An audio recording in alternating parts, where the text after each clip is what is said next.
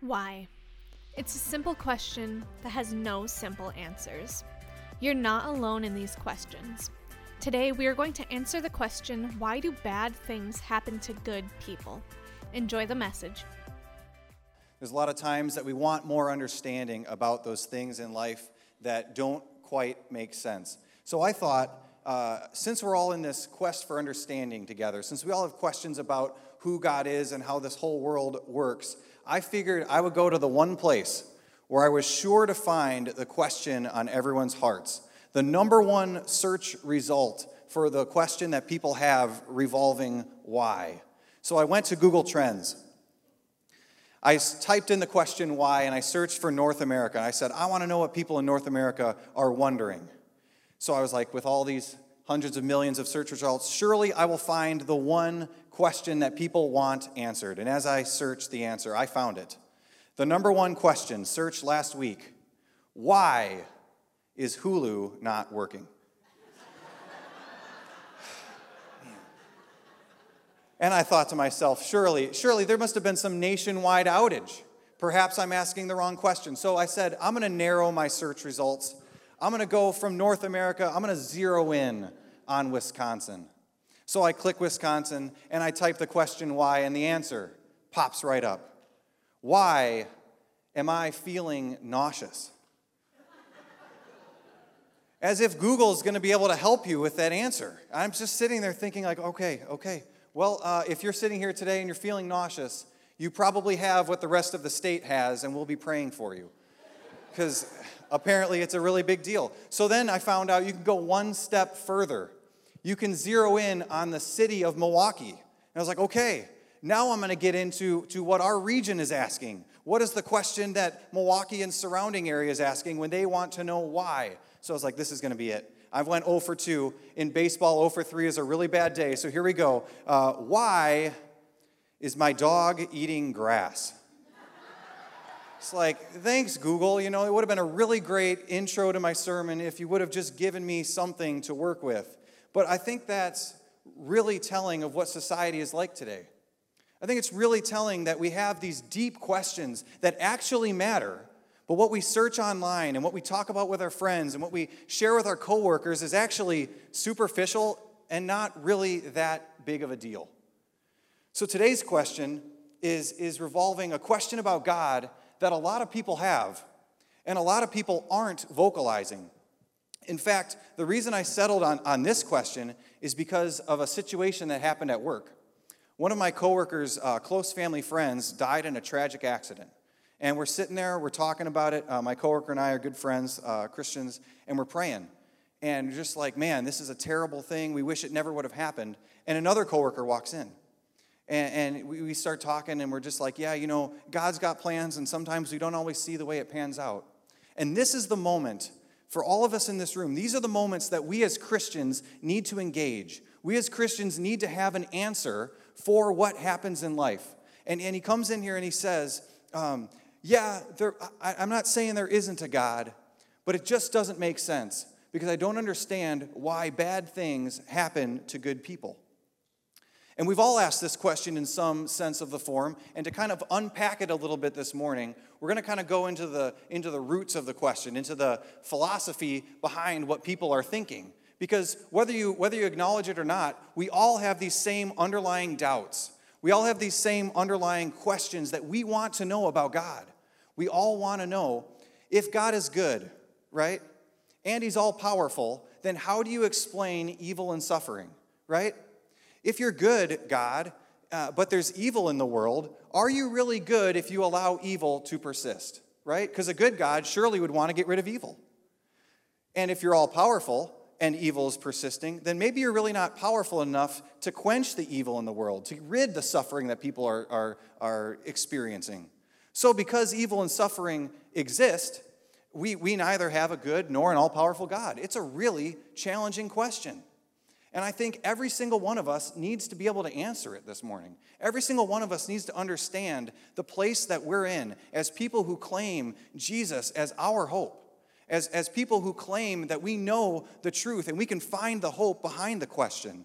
And so when people bring those, those uh, questions to you, how are you going to answer it? Or maybe you're sitting here this morning and you realize that, you know, pain and suffering and evil might be philosophical questions, but they're also practical and personal realities. And so it's, it's one thing to talk about it, but it's another thing to have an answer in the season for what you're going through. And so um, this is all going to be something that we're going to have to respond to at some point in our lives. And today's main point, it's going to sound a little cheesy, but as we unpack the rest of the message this morning, I think you'll understand kind of what we want to take uh, as we leave this place today. The main point here is that God's already done the stressing so you can receive the blessing. All right? I know, I know. I, I wanted to make something memorable, but, but you'll see how this works. Uh, our passage that we're going to be in this morning, it's all going to revolve around 1 Peter chapter 1, verses 3 through 9. Okay? And we're going to we're going to kind of dig into this text, look at it from a couple different angles, and see what is the stressing that God's done and what is the blessing that He wants us uh, to take as we interact with uh, the evil and suffering around us. So, um, first off, we're going to see as we unpack this section that wherever you're at this morning, even if you, you're, considering God or maybe you've, you're not sure where you stand with Him, we're going to realize that abandoning our faith or running away from God is not an acceptable answer to the problem of evil and suffering in the world. And why is that? Because in verses 6 and 7, I'm going to I'm to uh, shorten this a little bit, but he says, You rejoice even though you suffer, so that your faith may result in praise, glory, and honor. He says that the pain and suffering and evil that you experience in your life doesn't have to weaken your faith. As a matter of fact, it can strengthen it. Why? Because in life, we don't always see the whole picture. And so much of the Christian walk, so much of, of following Jesus, is believing in things that you don't see. And you see this in verse 8. Though you have seen him, you love him. Though not seeing him now, you believe in him and you rejoice with inexpressible glory and joy. When you think about the problem of evil and suffering in the world, there's a book in the Old Testament. It's called Job. And it's, it's essentially a story about a guy who, who was, was blameless. God's like, look, of all the people in the world, Job is, is next level, right? Um, and, and God and Satan actually get into this little arrangement. He's like, hey, you can test Job's faith however you want, just don't kill him, okay? And, and you know, it's like, all right, great. Um, oftentimes, the, the, the, the, most spiritual of us are, are going to be the ones that, that the, you know, the enemy's going to want to take down. So here we go. Um, in fact, uh, here's what Job loses Job loses his home. Job loses all of his possessions, his, his cattle, his livestock, um, crops, and all that stuff. He loses his entire family, right? He loses everything. And it's like, for us today, it'd be like, what would happen if we lost our home, we lost all of our retirement, we lost all of our family? We'd be sitting in this spot alone. Uh, it's just us and God. Well, that's, that's pretty terrible. That's not a situation I'd want to wish on anyone else, right? And, and, and, we, and, we, go on this 40 chapter journey of this, of this dialogue between Job and his friends, and then God pipes in at the end. After debating all of these reasons why the suffering could happen, God reminds Job, just like Peter reminds us today, that running away from God doesn't help our situation, that God's sovereign among, above all things, and that ultimately, um, uh, by choosing to reject God, you're going to get your definition of good and evil from somewhere. That ultimately, God was the one that set the universe, that set the, the whole uh, way of life into motion. And we have to believe in things that oftentimes we don't see, Oftentimes we don't understand, and often uh, that's what faith is, right? So if you choose to reject God, the question then is how are you going to define good and evil, right? If you've ever tried to play a game, maybe it's a, uh, anybody here have like young kids? Um, and you all have like, uh, they, they like to make up these games, right? So it's like, hey, daddy, let's play a game. I'm like, all right, what are we going to play? Well, um, we're going to play in the gym, and I'm going to have a ball, and you're not. And when I hit you with the ball, you lose. okay, great. Th- th- this game sounds wonderful. How do I win? Well, uh, you can get the ball, but I'm the only one who can touch it. I was like, oh. So now you understand why Hasbro includes a rule book with every single one of their games, right? Because the fact is, the rules of the game have to exist outside of the game in order for the game to be fair, right? And that, that's exactly what, uh, uh, that's exactly one of the classic like, like tactics that the kids use to win these games is they make up these invisible rules and in the middle of the game they try and ch- try to change the rules because they want to win and they don't want daddy to win which is fine. I get it. I get it. I'm not mad. Although i've lost every single one of those games.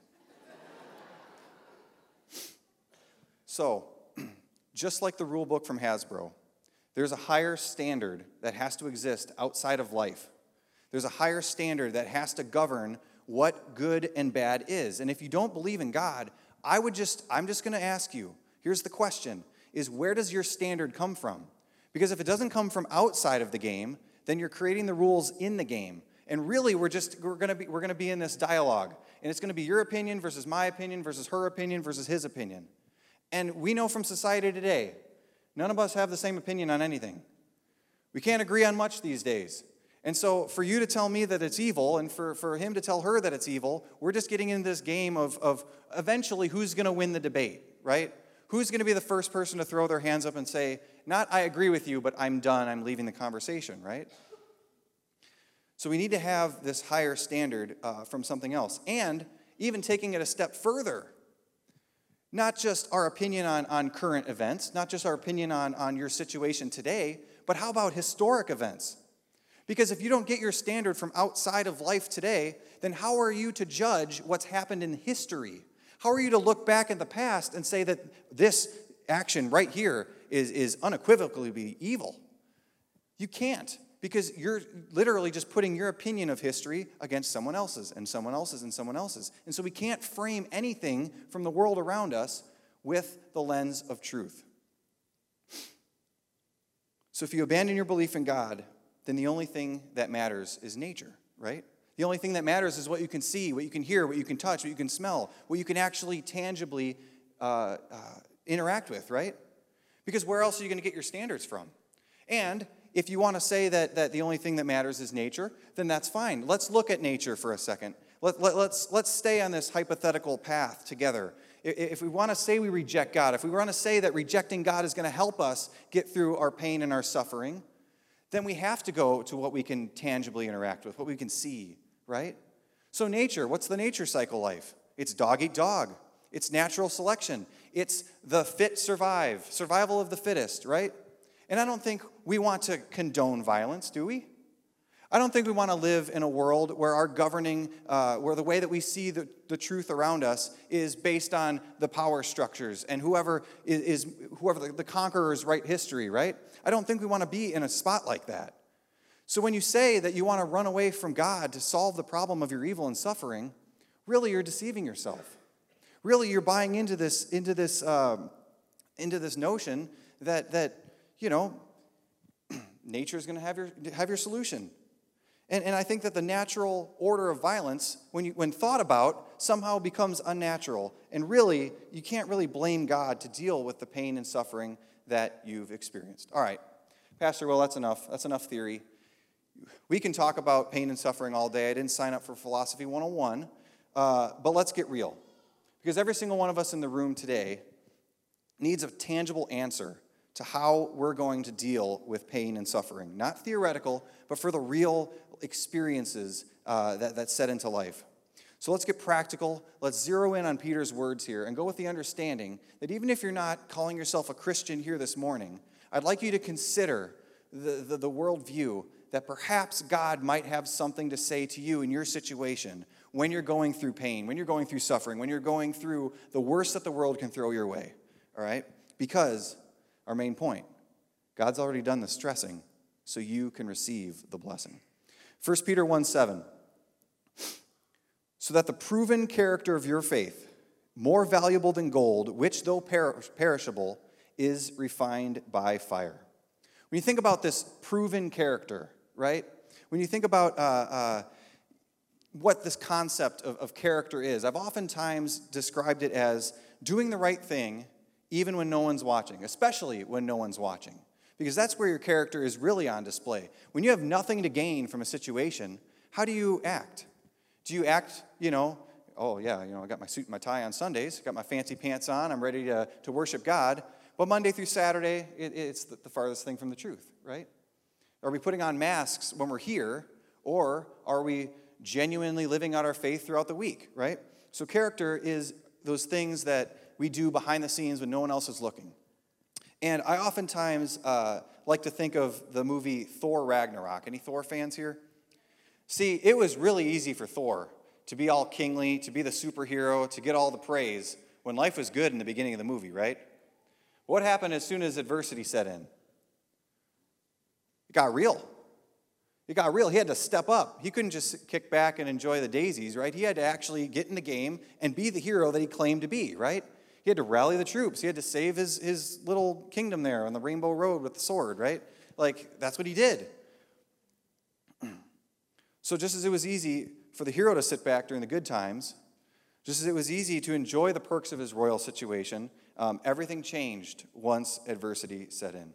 And it's the, in that adversity, it was in, in those painful, struggling, people getting killed moments that the hero that the character of Thor was on display. And we see why he was one of the Avengers, right? We see why he was in the group that, that saved the world. Because when the going gets tough, the tough get going, right? And, and that's, and that's kind of the, that's kind of the, uh, the point that Peter's trying to make here. It, and, and he equates this to this proven character, to this refining of your character. He equates this to a furnace, where you put precious metal into a furnace, right? And I think it's more than likely that perhaps Peter was thinking of another furnace in the Old Testament where God used this furnace to refine faith in three Jewish men, right? See, in Daniel chapter 3, King Nebuchadnezzar built this giant statue of himself. And he, and he decreed that everybody in the kingdom was going to worship this statue. And when they found out that these uh, uh, three Jewish men weren't going to worship the statue, but instead worship the God of Israel, uh, King Nebuchadnezzar got mad. Some could say his anger burned, right? He stoked this fire that was so hot that he had these guys tied up and they were going to throw them into this fiery furnace, right? Well, the, the flames are so hot that the people that threw the guys into the furnace ended up getting burned themselves, okay? So you can imagine, we've seen uncontrolled fires before, right? We've seen, we've seen flames that go up and we're like, oh my goodness, look at all the black smoke. Well, imagine a flame that's so hot that you don't even have to be in the furnace and you're getting engulfed in the flame. You're getting burnt to smithereens or whatever you want to say. Like, that's hot. That's a fiery furnace. That's trial. That's, that could be exactly what Peter is referring to in this verse. So, what happens? Uh, in, in the story in Daniel chapter 3, the three men are thrown into the fire, and King Nebuchadnezzar says this. He jumps up in alarm and he says, Didn't we throw three men bound into the fire? Well, yes, of course, Your Majesty, they replied to the king. But look, I see four men, not tied, walking around in the flames unharmed. And the fourth looks like a son of the gods. So, what do we see here? King Nebuchadnezzar, I'm so mad. I'm going to I'm gonna, I'm gonna, I'm gonna wreck your faith. You're not going to defy me. I'm the king. I'm going to throw you in, wait a little bit. When it's safe, from a far distance, stand back and look. And there's not three, there's four. So the question then who's the fourth man? What happened in that fiery furnace, right? What was God doing in this story? And, and, and the promise that we have to look at this morning, and the promise that you need to uh, keep in, the, in your memory, that the promise that needs to be on the forefront of your mind when you're facing pain and suffering and evil in this world, is Isaiah 43. God says, Do not fear, I have redeemed you. When you pass through the waters, I will be with you. When you walk through the fire, you will not be scorched, and the flame will not burn you. Do not fear, for I have redeemed you. I have called you by name, and you are mine. And I love the way that Pastor Tim Keller emphasizes this section. He says, Notice what God's promise is here. The promise is not that when you go, that you won't go through deep waters or fiery trials, right? Job, the, the greatest Christian uh, in, that, in that whole section of Scripture, he got tested far beyond anything that I've ever seen in my life. The promise is not that if you go through the deep waters of the fiery trials, that God will be with you. The promise is when. And the promise is that when you are walking through the fiery furnace, when you are going through the deep waters, when you are going through the pain and the suffering and the evil of this world, that God is walking through it with you. The promise is that these trials are going to prove the character of your faith The promise is that these trials won't break you because you're walking alongside God. And because God's already done the stressing, because God's walking alongside of you, you can receive the blessing. So if you've ever wondered why a good God allows evil and suffering, then perhaps, perhaps, just maybe, God's promises are to prosper you. God's promises are to grow you. God's promises are to refine you like precious metal in a furnace. Perhaps, just maybe, you can't see the whole picture, right? Perhaps you don't understand what the evil is today, but there could be refining coming in the future. And when you choose to walk through God, when you, when you walk through it with God, when you choose to worship Him in spite of the trials that you're going through, you will be refined. That's the promise, right? Look, I have a daughter. You could say she's the apple of my eye. You could say that she's got my heart tied around her little finger. She's two, all right? My kids don't like shots. Anybody in here like shots? Just curious. Okay, I didn't think I'd get any takers on that one. But you should have seen the way that Aubrey looked at my wife the last time she got her shots. She's sitting there. Parents bring her to the doctor's office. Obviously, the parents want good for her, right? We would never do anything to hurt our precious little two year old, would we? Are we cruel? Are we evil? Do we want her to suffer? And all of a sudden, the doctor walks in. I can only imagine from her perspective, this needle is like a mile long. Da-dun, da-dun, da-dun, da-dun, da-dun. The needle's coming in. She's looking at my wife. My wife's looking at her. They're starting to hold it tight. The needle goes into her arm. Ding, ding, ding. No flailing, no screaming, no crying, no fussing, no nothing. Just soft sniffles. Her bright blue eyes looking back at mommy. And one word, one word that I'll never forget for the rest of my life ouchie. Telling you, I felt awful. You could see the pain in her eyes. You could see all of the questions that she's not able to verbalize. Why are you doing this to me? This is horrible. I, I, trusted you. You brought me here. You jabbed this big needle in my arm. What good could possibly come from this situation, right? That's the same thing with God. There's things that we're not going to understand. We don't understand the whole story. We don't understand why we're going through what we're going through. We don't understand, but what we do know is we know how the story ends. We know that there's going to be good that comes from it, right? The, the, the suffering is going to be temporary. I don't want my girl to get whatever hepatitis, tetanus, whatever shot she got that day. I want to prevent that in the future. So we're going to cause a little pain and suffering today so that going forward you'll be more stalwart, if I can use that word. You'll, be, you'll have more fortitude as you, as you enhance, as you, you know, come face to face with bigger and fiery trials, right?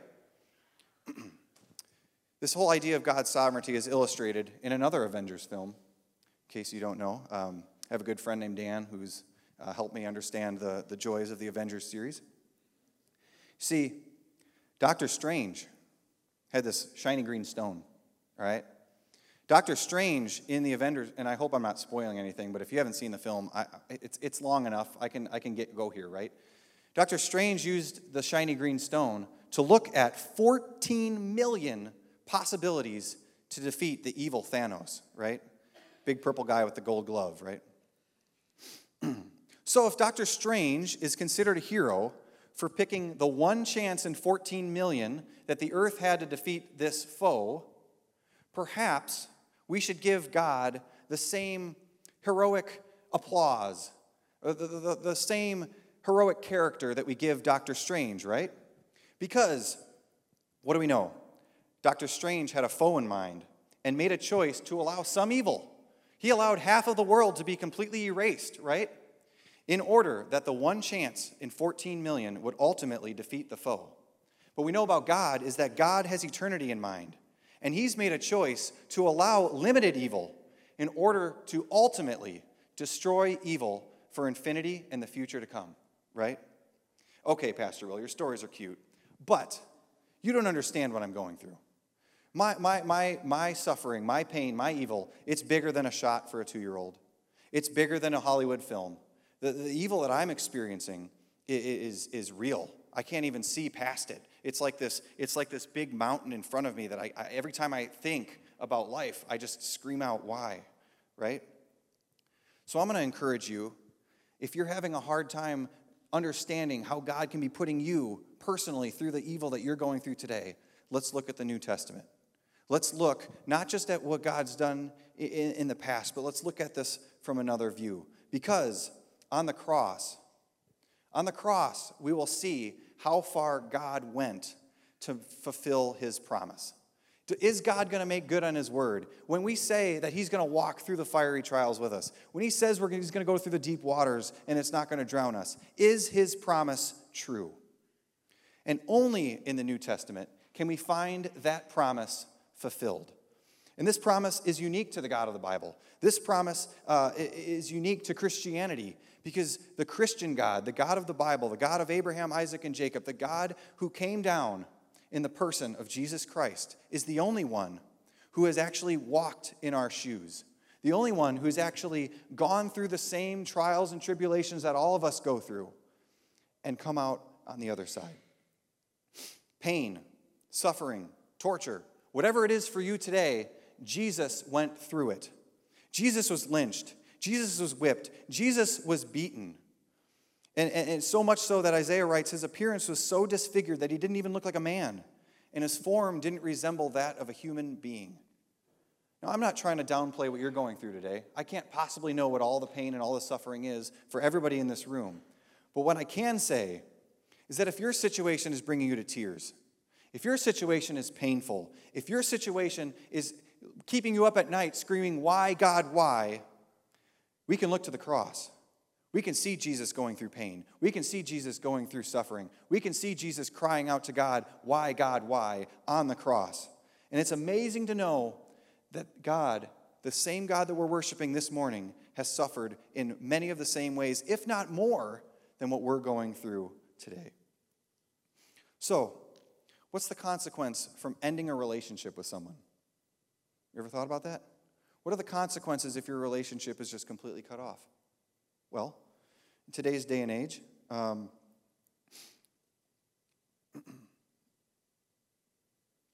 we just kind of move on, don't we? It's kind of like, okay, if you don't want a relationship with me, that's fine. I'll go do my thing, you go do your thing. But on the cross, we see that Jesus went one step further. We see that Jesus uh, cut off his relationship with the Father. We see that, that, that Jesus and the Father had this plan in heaven and that he was going to come down to earth and he was going to be our atoning sacrifice on the cross for our sins. But the question that we have to answer is what was more than the physical suffering that Jesus endured? What was more than, than, than, than, the, than the torture? What caused him to cry out, My God, my God, why have you forsaken me? There was a rift in the relationship between the Father and the Son on the cross that we celebrated last week on Easter Sunday, right? So when you think about not only the cost of ending a relationship with a person, but what's the cost of ending a relationship with God? Because there was a, there was a complete separation between the Father and the Son for a moment as he died, as his relationship with love itself was completely cut off. For the first time ever, there was a break in the Trinity because the Father and the Son were opposed. What are the consequences for ending a relationship like that? On the cross, Jesus suffered more uh, than we suffer because he suffered not only the physical aspects of the world, but he suffered the effects of being removed from the presence of God. Jesus stared into the ultimate fiery furnace.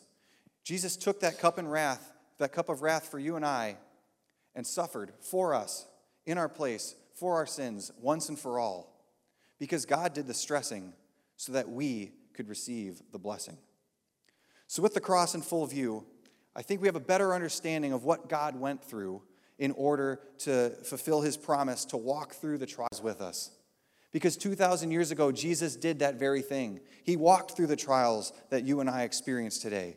He took the worst of the evil and suffering, and he took it a step further because he took the cup of wrath for all of the sins, past, present, and future, that humanity would, would, would commit, and took it on himself willingly. So, with the cross in view, to answer the question, why would a good God allow pain and suffering? When you, when you understand what Jesus did on the cross, you understand what the answer to that question isn't. Because the answer to the question isn't, God, God, why do you allow pain and suffering? The, the answer can't be because God doesn't love us, right? The answer can't possibly be anything other than that because He loved us so much that he was willing to give up his only son for you and for me. And, and, and while the cross can't answer the question directly, it points you into the direction of where God's heart is for all of humanity, for you, for me, for everybody in this room. God's calling you to experience the love that He has for you, the love that He was willing to give everything for you. The cross illustrates this fact so deeply that God cares immensely, so personally, that He is willing to suffer the pain and evil on your behalf. So Peter writes in verse 3 Because of His great mercy, He has given us new birth into a living hope through the resurrection of Jesus Christ from the dead and into an inheritance that is imperishable, undefiling, unfading, and kept in heaven for you. I have a close friend and brother in Christ who's going through cancer right now. You know, there's, there's something to be said about keeping your eyes on the finish line.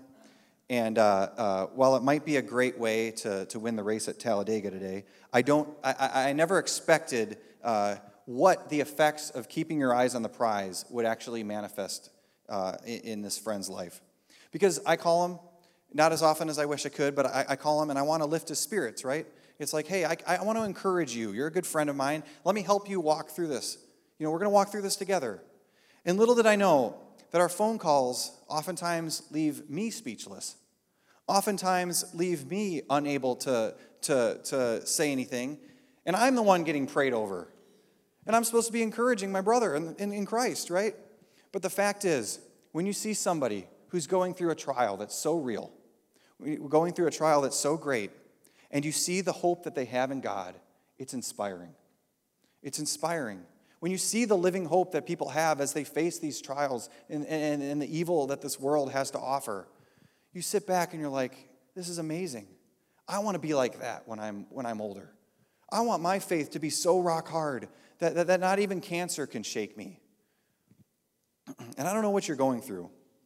But there are people in this room, there's people around you at work that are going through situations. And we want our hope. We want to be able to, to, to share the promises that God has, that God has spoken with those people who are suffering. So when Peter talks about this living hope through the resurrection of Jesus, he's not talking about a hypothetical concept. He's not talking about just a regular thing that you'd read in a textbook, right? He's looking at our everyday situations He's looking at every situation that we go through with the lens of eternity. And that's the finish line that we want to be focused on. That's what's propelling my friend through this trial that he's going through. And that's what should propel us as we encounter evil, as we encounter suffering, as we go through the fiery furnace of life. We should keep our eyes on the finish line. We should find our hope in the living hope that comes through Christ. so, what is the finish line? Do, do, we, do we have an answer for that? What, what is this, this finish line that should sustain us? It's like, I get it, Pastor Will. You want me to keep my eyes on the prize? What is the prize? The, the prize is another promise from God. The prize is that one day our joy will be complete. The prize is that everything that we experience here on earth is going to be made new. The prize is just as you receive Jesus and you get a new nature and, you're reborn into this, into this community of God, and, you, and you, for the first time, your eyes are open and you see how good of a father God actually is. That when we can sing these songs that say, All my life you have been good, all my life you have been faithful, that when you realize that God's been there the whole time, you realize that you don't have to stress about the details because God's already done the suffering so that, or stressing so that you can receive the blessing. So, what was Jesus' hope? How did Jesus get through the fiery furnace, the ultimate fiery furnace that he went through? And we find this in Hebrews 12. It says, For the joy that was set before him, Jesus endured the cross. And we can agree that in order to get through these sufferings, these trials, we need to have a living hope. And so it was appropriate to end this morning by asking, What was Jesus' living hope? What was it that propelled him to leave the Father's side in the first place? He had everything he needed in heaven, right?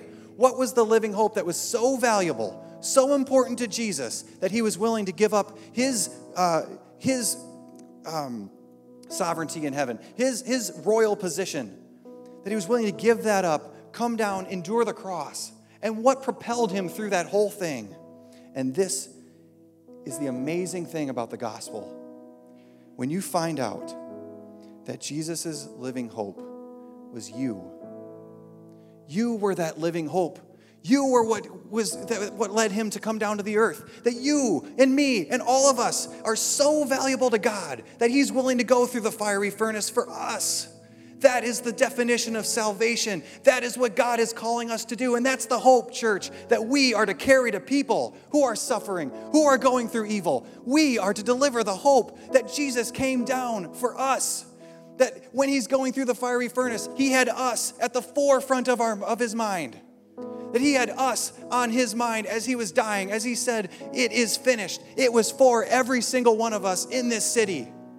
And when we look out and we see that less than what, less than 10% of Kenosha is saved, when we see that we can go through these fiery furnaces of life, when we see people who are, that are going through evil, going through suffering, and we see the, the, the stress that God has gone through, we want to carry the blessing of Jesus Christ to people who don't know it. We want people to know that they have hope in Jesus, that when the, that when the fiery furnace of life comes and it's in plain view, we can explain the hope that we have in Jesus and bring that to the people who need to hear it to our coworkers, to our neighbors, to people in the hospitals going through cancer. And that's our job. That's our job as missionaries in this city to bring the living hope forefront to people who have none. Because God's already done the stressing. And if you're a Christian in this room, you've already received the blessing. so, with every head bowed and eyes closed, if today you've never come face to face with how much God loves you. You've never realized to what lengths God went to die and to show his love for you. I just want you to raise your hand and say, God, I believe in you. Maybe it's never been real to you before, thank you. Maybe it's, maybe it's never made sense, but I just want to see you raise your hand so we can pray for you, so that we can help you grow and we can help you take a next step into receiving the blessing that Jesus suffered and stressed so that you can be with him. Thank you. Is there anyone else? Father, I pray for the people in this room. I pray for the people that are putting their faith and hope and trust in you for the first time. And I ask, I can't know what fears, what failures, what struggles, what, what, what suffering that they're going through, but I ask that you would meet them there. I ask that you would make good on your promise. I ask that in the midst of their suffering that they would see Jesus, that they would see their good Father who loves them so much who's willing to go through everything and then some for them. I pray that they would put their faith, hope, and trust in you now, and that they would see you as the ultimate salvation, as the ultimate hope for whatever they're going through. In Jesus' name, amen. Thanks again for listening to this week's episode. If you would like to know more about Kenosha City Church, then check us out online at kenosha.church or on Facebook, Instagram, and YouTube at Kenosha City Church. Lastly, if you enjoyed this episode, we encourage you to follow us so that you never have to miss an episode. At Kenosha City Church, we are not perfect people, but real people being made new through Jesus.